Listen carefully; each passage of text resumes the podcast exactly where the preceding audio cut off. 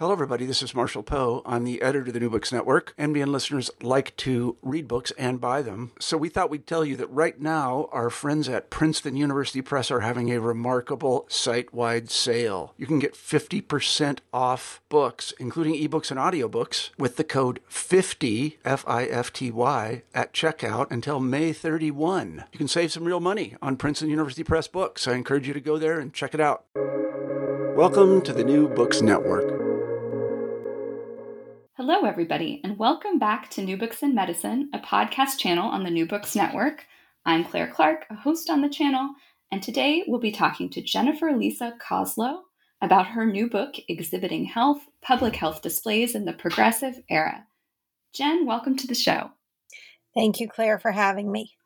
I wonder if you could begin our interview by telling us a little bit about yourself. So I let's see, I've sort of traveled around the the country. I started off growing up in New Jersey. Then I went to the University of Wisconsin Madison for my undergraduate, where I was a history major. And then I took a few years and worked, and then I found myself um, going to graduate school at UCLA. And that is where I got my PhD in history. And so that's uh, that's a little bit about where I went to school. The um, at UCLA, one of my major professor there was Janice Reiff, and it was the 1990s, and she was very interested in questions about the internet and hypermedia. And so while I was there, I combined my interests of this newfangled thing called the internet and the World Wide Web with my interests in urban history, public health, space, and narratives. And uh, did that lead to how did you come to write Exhibiting Health? Did it sort of grow out of that graduate work? It did and it didn't. So, my immediate work that I did for my dissertation and then my first book, which was Cultivating Health, was on how women shaped public health policy in Los Angeles at the turn of the 20th century. And so I was very interested in how people who are not officials can play a role in determining what civic services are offered. And those women had a faith in the social capacity of government. And so that's where I started. But as I was doing that research for that first book, I noticed one of the things that women did was they would create dioramas. and I, I sort of put it to the side. I didn't focus on it. Um, there's maybe one or two mentions of it in the first book. But I thought, hmm, this seems interesting. And I wonder if anyone else did this. And then I finished my PhD and I found myself working at the Newberry Library as the assistant director for the William M. Scholl Center for um, Social History. And it was there that I actually started creating exhibits. Um, I had worked on a major exhibit on free speech in Chicago that was called Outspoken, and it was a joint project between the Newberry Library and the what is now the Chicago History Museum. and so in in that capacity, I actually did a lot more thinking about exhibits and it was out of that experience that I went back and started thinking and looking at the different ways that exhibits were used at the turn of the 20th century for public health. So it was a little bit from my initial research, but then a lot of it was from my own life experience creating exhibits. Could you maybe um, back up just a bit and tell some of our listeners why the progressive era is a significant period in the history of medicine and public health. So I feel like historians of medicine and public health know this is a really important, pivotal period, and this is the period that um, both of your books have focused on. But um, you know, a general audience might might not know why.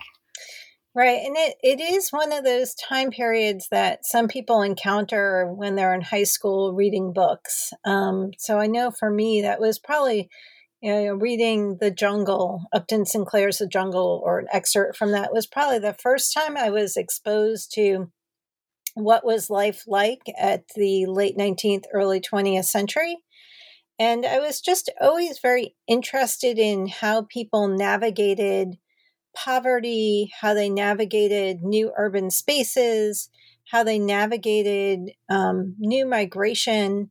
And so those are all the questions why I'm attracted to that time period. So in the late 19th century, as America began industrializing, it became a place that people from around the globe wanted to secure a, a spot to work because there were job opportunities.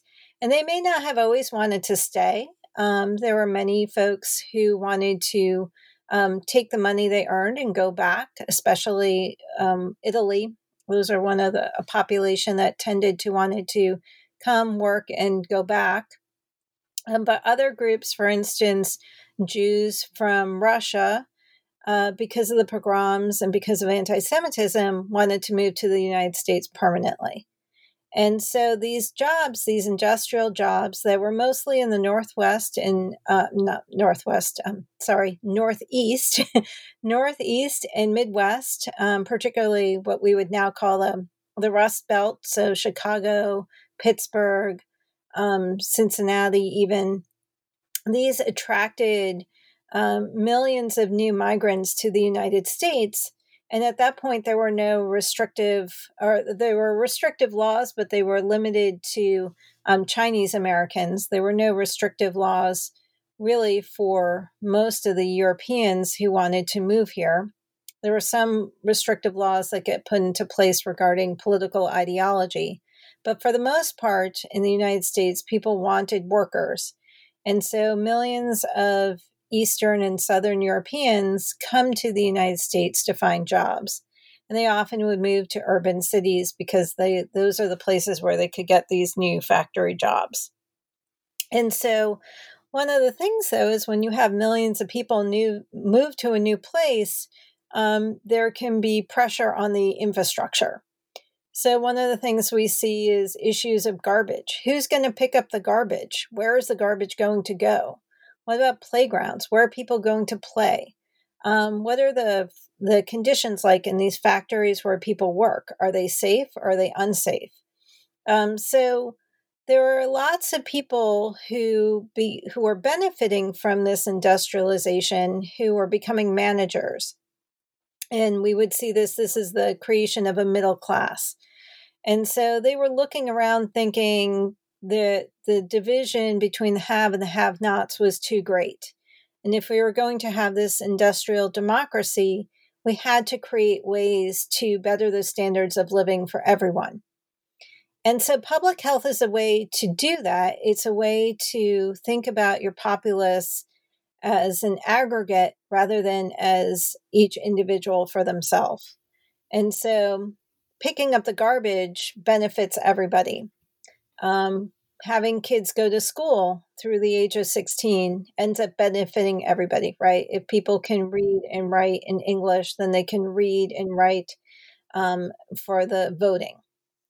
So um, it, it's these ways that people began to look at the immense poverty around them and tried to come up with solutions and organizations to create a better society, a healthier society. And at the same time that this is happening, there are these changes going on in science. And so, people, scientists in France and in Germany, begin to identify the um, bacteria that cause many of our diseases. So once you're able to look under a microscope and figure out that tuberculosis is called uh, caused by a particular um, microbe, you're then able to try and find a solution.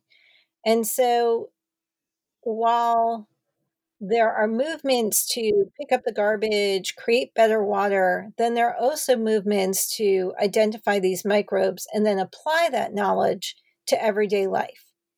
So, cleaning becomes essential because you're getting rid of these dangerous microbes. And we also begin to see the development of vaccinations for particular diseases where they're able to um, extrapolate that knowledge from from the microbe and then um, create a vaccine. So it's this moment, uh, the late 19th, early 20th century is this tremendous moment of change, um, but also a tremendous and tremendous poverty. But at the same time, there's also this tremendous faith that if you apply knowledge and make people make that scientific knowledge available to people, that you can create a better society. And so um, I always, I, and it's a very optimistic period for many people. Um, there are obviously ways in which this period is is not optimistic. If you're in the South and you're an African American, the rise of Jim Crow is certainly not a reason for optimism. But in these other ways of people trying to find reform to solve social problems, um, that that was very appealing to me to to learn how people identified a problem and then work to solve it. So let's talk talk a little bit about how um, exhibitions, which are the focus of, of this book, come come into the picture here. So, how did exhibitions develop as a tool for public health education in the early 20th century? And then, in what ways um, did campaigns to address tuberculosis inspire exhibitions that were related to more sort, sort of social issues like industrial safety or child welfare? So it's so fascinating because public health officials and public health reformers, because at this period of time, they're they're just laying an infrastructure for public health. And so many people who are not officials, right? They're not government officials, participate in this process. So, with the people I look at are both official people and people who are just interested in reform and have the time and money to be able to engage in that kind of activity. And so they're trying to figure out ways how do you how do you convince people to change their behaviors and how how do you go about that? So, one way is to change laws. And so, picking up the garbage is a great example of that. Well, let's create legislation that makes um, that that transforms this from an individual responsibility to a civic responsibility. And so, one of the things you see in cities throughout the United States is that um, the garbage becomes public, right? Becomes a public responsibility. Um, or electricity, that's another great one that instead of being a private corporation, it's going to be a public utility. And so there are ways that people try and legislate change, and they're, they are in varying degrees successful. So, for instance, you get at the federal level um, the Meatpacking uh, Act of 1906 that's signed by Theodore Roosevelt. And he had, um, it's often said, Upton Sinclair's book, The Jungle, was supposed to change people's minds about um, the way of the world, right? The ends with workers unite, right? It's a socialist call for rev- revolution. Um, but in the end, people's stomachs probably were more impacted when they read Sinclair's very descriptive um, passages about rat feces in food. And so, legislation, the Meatpacking, Meatpacking Act, was supposed to allow consumers to feel um, that the food that they bought was what they what it said on the package. So a sausage was really a sausage. Um, same with the Pure Food and Drug Act of that same year. That the drug that you bought was really what it said it was. So protections for consumers. But a lot of the kinds of changes that people were looking to make, especially as they identified microbes, did involve individual behaviors. So sometimes this meant putting a screen on your window to keep flies out. now, uh, so they would do all kinds of descriptions of why and how flies are bringing disease into the home. But sometimes the people that they were trying to communicate with didn't speak English. And so um, they would try and maybe make the um, leaflet they were doing in multiple languages. But they felt that visual maybe was the best way to go. And so for a while in the early 20th century, the best way to do visual was through pictures. And then you had to bring the pictures to people. So, creating a space for exhibits, whether it was a storefront or a fair or putting on a, um, I'll talk about it in a little bit. I think about the these trains that they would put exhibits on. Exhibits were a way to make this visual material available to lots of people in lots of places. And they they really public health officials and reformers felt like if they could communicate the idea of a screen and a fly in a picture, that they would have more effect on um, public behaviors and convince people to change their behaviors. And so we can think about flies, you can think about washing hands, you can think about where do you put um, modern toilets, uh, privies, what should they look like? What should your um, what should your house look like? What should your room look like? So they tried to visualize as much as they possibly could how to implement public health within individual homes and how to change people's minds about what homes should look like or what their activities should look like. Can you tell us a little bit about um, sort of what these what the exhibitions were like? Were they like in what ways were they like art, like museum exhibitions, and then you know in what ways were they more like advertising, public service announcements? Right, and a little bit like the circus too. I think so. Um, it's interesting because they the art, especially in the beginning, as p- places begin to the first um, exhibits focus on tuberculosis. They're the first to realize that if they're going to confront tuberculosis, which was the largest killer um, re- responsible for mortality of um, in terms of contagious diseases in the uh, late 19th, early 20th century, if they were going to get people to um, open up windows, stop spitting on the street, that kind of thing, that they needed these visual representations. And so they were the first to capitalize on it. And they would made it an event. So they would have images, they would have um, photographs, they would create um, these things called contrast rooms where a light would come on and you'd see a, a room with maybe it was disheveled looking and then the light would go off and it would come back on and then the room was supposed to be clean. And so um, they created things with bells. Every time a bell rang was when someone had died of tuberculosis there was one um, person so in the beginning some of these artists are doing it on their their own.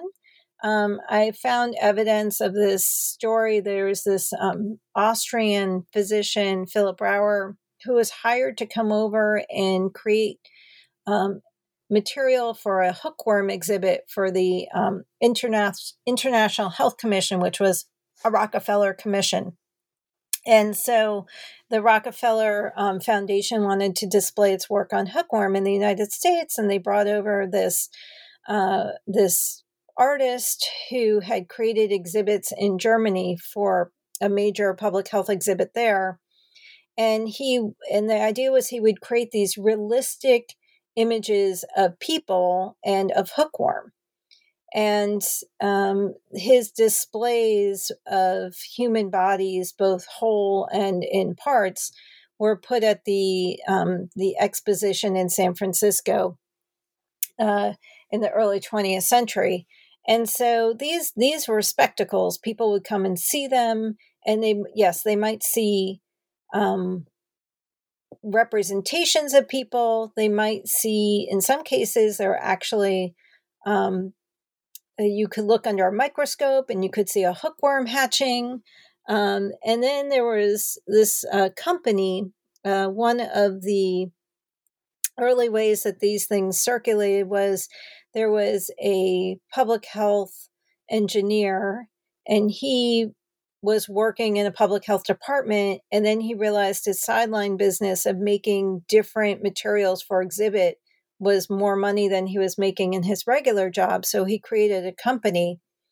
And you could buy from his catalog all kinds of things the photographs, the charts. Um, but he also had things like very macabre um, materials related to babies. So to talk about infant mortality, he might have a row of five babies that would go be in a cradle going down this um, this sort of little mechanized diorama and at the end one of the babies would drop off into a hole. So so he tried to find the people were trying to find ways to engage people's senses both their visual senses um, their their hearing anything they could do to sort of capture people's imagination. And they very much felt with these exhibits that they should be emotional that if you could tap into people's emotions that they would change their behaviors. And another favorite example of mine is they they created industrial safety exhibits and they talked about industrial safety in terms of both the um, factories but then also homework. And so one of the things they did is they asked um, workers to come in and they would take a picture almost like lewis hine or um, Jacob Riis would take pictures of people's apartments to show um, living conditions and working conditions and how they were unsafe. And so they would bring in a picture and then they would ask people to sit there as sort of on display. And sometimes people would participate and sometimes people began to be upset by the way that they were being depicted in their in in these living tableaus so, but those are the kinds of, of things that are on exhibit and that they're they're trying to be emotive and being trying to capture emotion and convince people is very much like advertising. And so these artists and um, people who are creating these exhibits are very well aware of advertising and how advertising would use clear lettering, try and be on point and not have too many messages um, passed out at once, right? Really trying to focus your message to convince somebody. And that way, it is like advertising. But at the same time, the public health officials and reformers wanted to make sure that it wasn't too sensational and they wanted to make sure that scientific truth was embedded in all of their materials. And so where where advertisers can say whatever they want about their products at this point in time, public health officials wanted to stick more to the facts. They wanted to make them clear, and so they wouldn't always give as much detail about the science as as they could um, they made it bare bones in many ways, but at the same time, they they stayed true to the science. So um, in that way, it was different than advertising. So you you devote a whole um, a, a, chapter of the book to uh, to these things called health trains that sort of travel across um, states to deliver these exhibits to the public. Um, can you tell us a little bit about them? So, what was the motivation for? They, they, you call them kind of ex, that they were experiment that they, they were experiments essentially. So, what was the motivation for the, these experiments, and and then you know how, were they successful? So those are a great question. So these health trains, so people are creating these exhibits, and at first these exhibits you would set them up in um, like the first tuberculosis traveling exhibit is set up in the American Museum of Natural History in New York City. And they're set up in these large spaces, large exhibit halls, large exhibit spaces. But many people, right, aren't living in New York City or they they can't travel to Chicago or right that that's that's a big ask for a lot of people. So what public health officials begin to think about, and this starts in California, is what if we were to put these materials on a train and instead of the people coming to the exhibit, we bring the exhibit to the people? And the first um, health train is in California, and I think that the inspiration came from experiments in Iowa with agricultural trains. So in Iowa, they they called them the corn gospel trains and they would put materials related to how to grow better corn right? Scientific ideas about growing corn from the university of iowa and they would bring it out to farmers and talk about how they could how they could be more efficient in how to grow their corn and the same idea, the Californians take it and they use it for health. And so, right, you think California is a big state. So this goes through rural areas, it goes through cities, it goes all over the place. And um, they really tried to reach as many people as they could. And then this idea gets replicated. Um, Louisiana has the one that lasts the longest, uh, 1910 to I think 1928. It's a very long time. Um, other states also follow suit. Florida had one for a few years, Michigan, um, they're all over the place. And so the idea is you take this to both urban areas and rural areas and you reach as many people as possible. They enter the train, they see the pictures, they see the charts. They um, maybe sometimes they would display a movie on the side of the train because it was difficult. Movies become a great way for transmitting information about public health. But in the early 20th century, especially like in the South, there weren't that many places that had the electrical capacity for a movie. And so this way you would um, put up a they would put up a sheet and they would sort of display the movie and they would also um, in the south this was also racialized so they um, wanted african americans to have this knowledge and they would set up separate times for african americans to come visit the exhibit so these health trains um, they traveled within states and across state lines, both, and they were very popular for a while, but they're also really expensive. so you had to, uh, you're at the mercy of the train company to allow you to use their train tracks to be able to move your train about. Um, the trains themselves were expensive, so and the upkeep was expensive. So many state boards of health said after one or two years, you know, that this is too much, this is too expensive. And one of the problems with them was that while they were really popular, it was like the circus would come into town, lots of people go to the circus. Here, the train comes into town, lots of people come to the train. Um, they would bring all the school kids to the train. They would advertise in the churches and say, go to the train. So it was an event. But the problem was, at the end of the day, for public health officials, how do you measure change? How do you measure effectiveness? And so they knew lots of people were coming and looking, but they didn't really have any proof that people were actually doing the beha- changing their behaviors. So they hoped they were changing their behaviors, but they couldn't prove they were changing their behaviors. And so um, things, you know, if it, it be, was very expensive to run the trains, and so they they end up on the chopping block for um, public health officials. They're just too expensive, and there's not enough in their minds. Um, they don't have enough actual statistical evidence to prove their their benefit.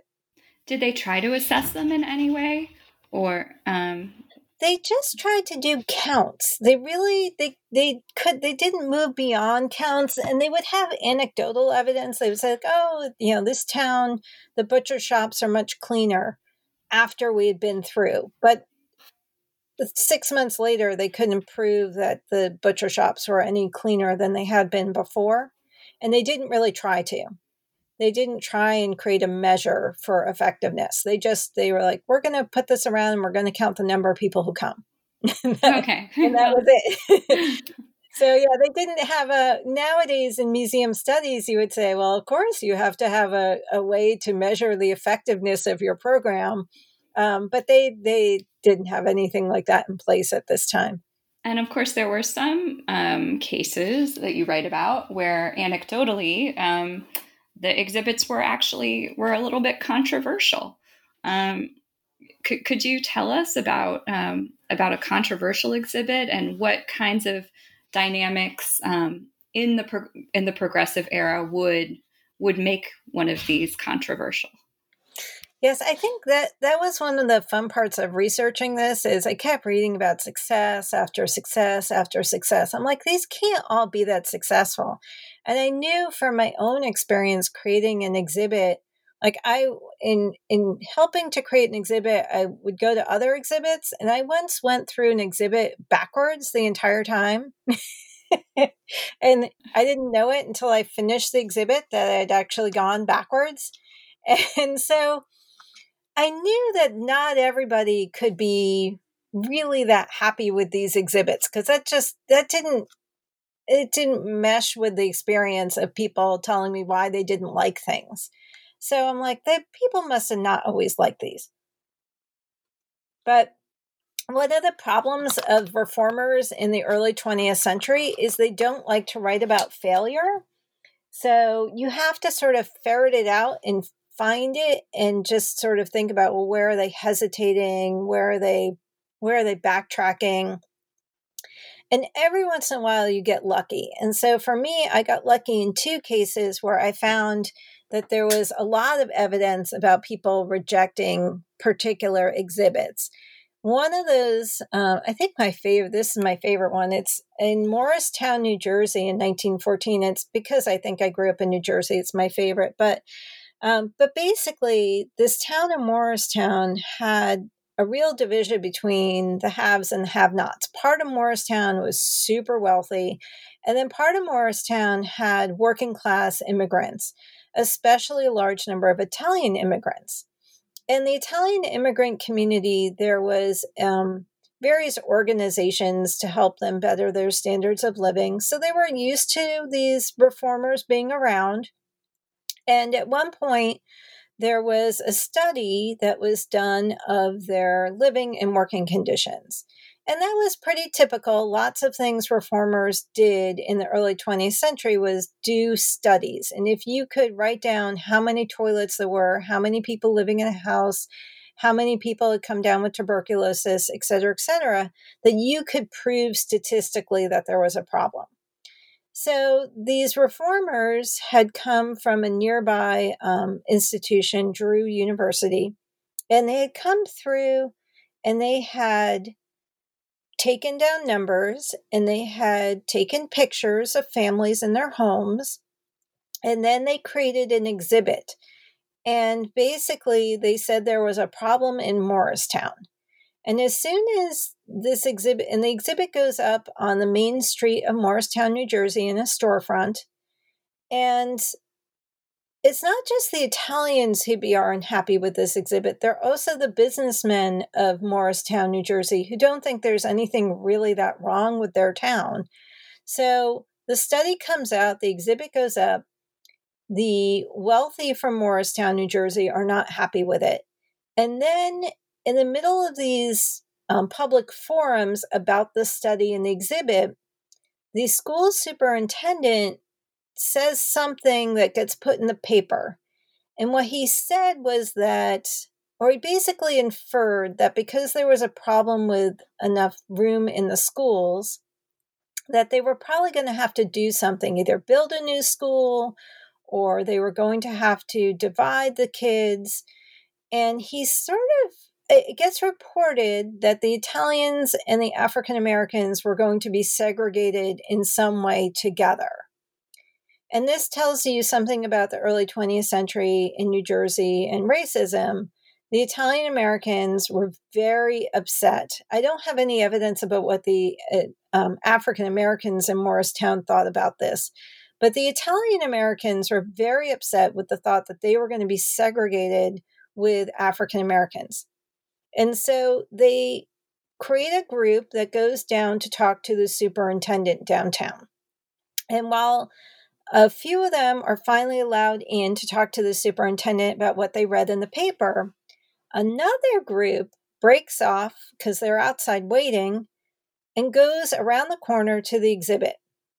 And this is a group of Italians, and they see their families on the walls and they rip down the pictures and um, one of them is actually charged with i think mischief malicious mischief. That was my favorite one of my favorite comments. Um, and he he's arrested and he's he's given a fine. And basically what the italians say is you put up our families on the wall as examples of horrible that these people don't know how to um, take care of their families that they're disease ridden that they're a problem and they say, and that's not the way we feel about ourselves. And that's not why we wanted you to take pictures of our families.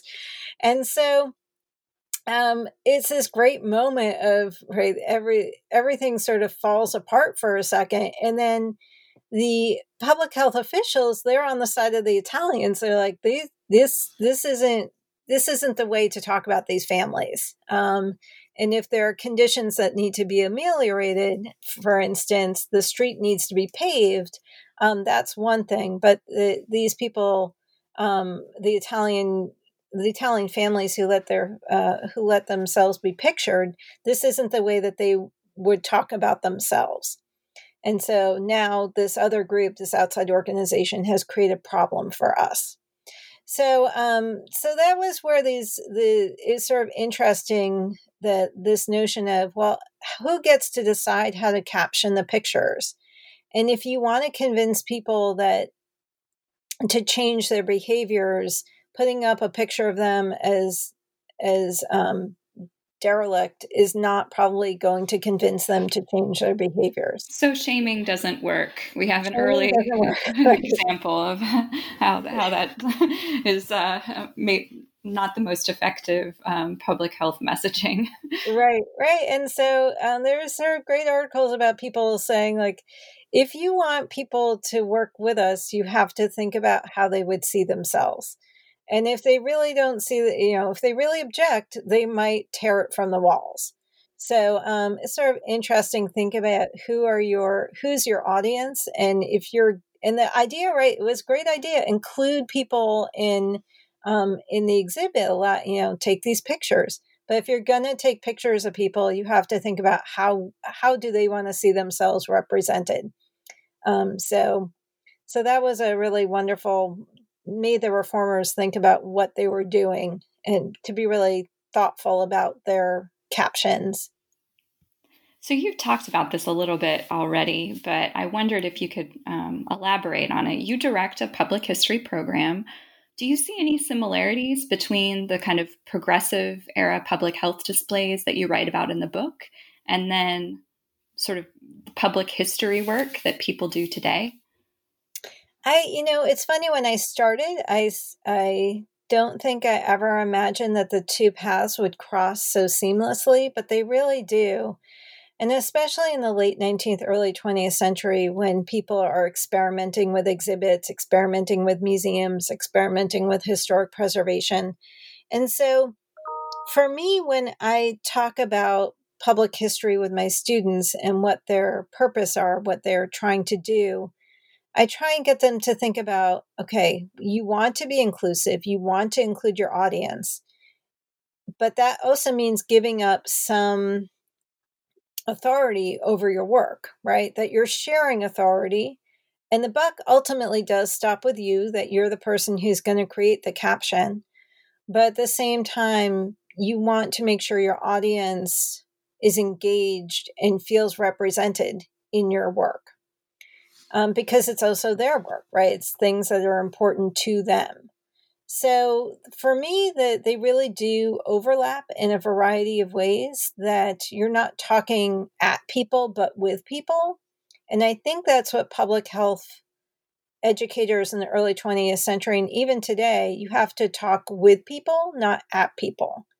And so sometimes that means that people may say things that you don't necessarily agree with, but you have to listen and hear them. And if you're trying to communicate new knowledge to people, especially like microbes in the early 20th century, how do you communicate that disease is caused by something you can't see? Um, and that, and how do you get people to understand that, believe it, and then take action based on that new knowledge. And that's not easy. Um, people like the knowledge they have and they don't want their people don't necessarily want their knowledge to be challenged so how do you work with people to create something better for everyone is not an easy question and so that that is the same with public history is how do you how do you get people to be interested in the history that is around them, how to question it, and how to be okay with when the interpretation changes? Because just like our knowledge about science changes, so does our knowledge about history. So, uh, uh, you know, we're we're in the middle of a global pandemic right now, um, and a lot of the public health mes- messaging about it has been really contentious, right? So, right. so things like wear a mask, you know, um, and so I just I I wondered if you could talk about how some of the tactics or exhibits in the book re- might relate to what what we see today in terms of um, health literacy campaigns or or public health campaigns?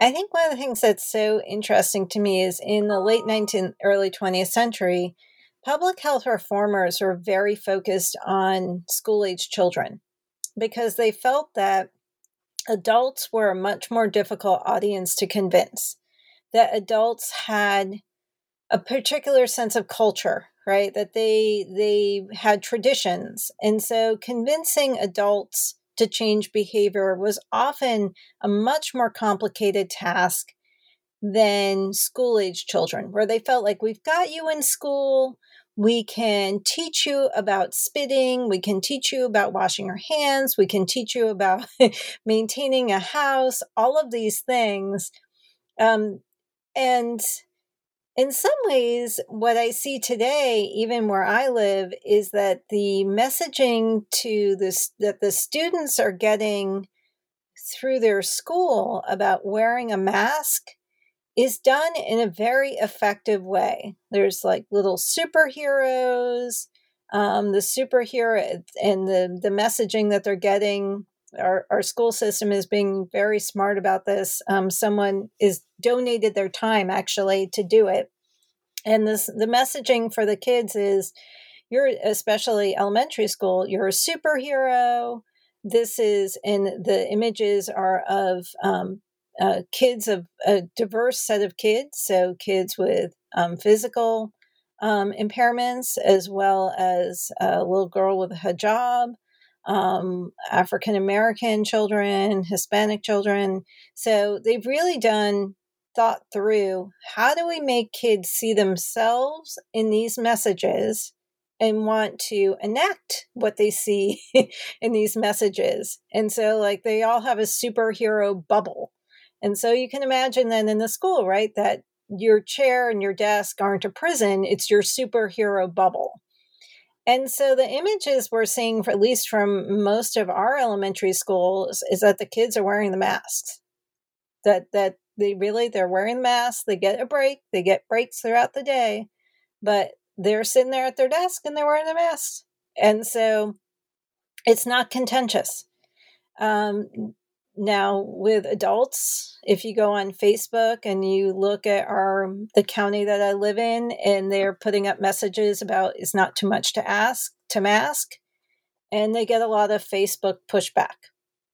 So um, i think just like in the early 20th century that public health officials don't give up that they know that they use the science and that they let the science lead them and that the, the science today says that masks can help stop the spread of the disease. Um, and the studies seem to be bearing that out. And so, uh, but it is interesting the difficulties that they had in the early 20th century still play out in you know the early 21st century, um, where people's skepticism about science is very real, and you have to acknowledge that it's real um, and not just dismiss people's fears or skepticism. Uh, but that's that is very difficult. So, well, Jen, we have taken up a lot of your time. Um, you have written "Cultivating Health" and "Exhibiting Health." Is there going to be a third series in this? a book in this series? What are you working on now? I'm actually well, so I think the next one. Pro- I don't know exactly what the title will be, but it it's um one of the things I've been working on where I where I am is about civil rights, um, urban space, and public health. And so, one of the communities that was in the town where I, I live was displaced in the 50s and the 60s for urban renewal. But Florida is a very interesting place, as many people know. and Florida was one of two states that rejected federal money for urban renewal projects in the 50s and in the 60s for about a decade. Um, it became the only one actually after a few years. And because the argument was that it was commun- uh, this was akin to communism, it's also the moment of the civil rights. So the, the state of Florida didn't want the Fed, didn't really want to follow a lot of things, uh, programs for from the federal government. And so they reject urban renewal. So while around the country there's all this money being spent to change city landscapes, Florida is rejecting it. Um, at the same time, they still want to do urban renewal projects at the state level. And so one of the ways that urban renewal happens in Florida is by um, declaring communities of color as places of blight. So I started looking at one community and then I'm going to continue and try and figure out exactly what is happening in this state um, in terms of rejecting the funds but pursuing urban renewal at the local level and what that meant, um, how that impacted African Americans. Um, and so, and the ways in which the the state health department and local health departments participated in that process. So, so that's what I've be I I'm going to be working on for um, the foreseeable future once the archives open back up. well, that sounds like a fascinating project and another one with a lot of um, contemporary relevance for for us today. Um, I want to thank you, Jen, for being on the show today. I really enjoyed it. Thank you so much for having me. I, I greatly appreciate you giving me the opportunity to talk about my work.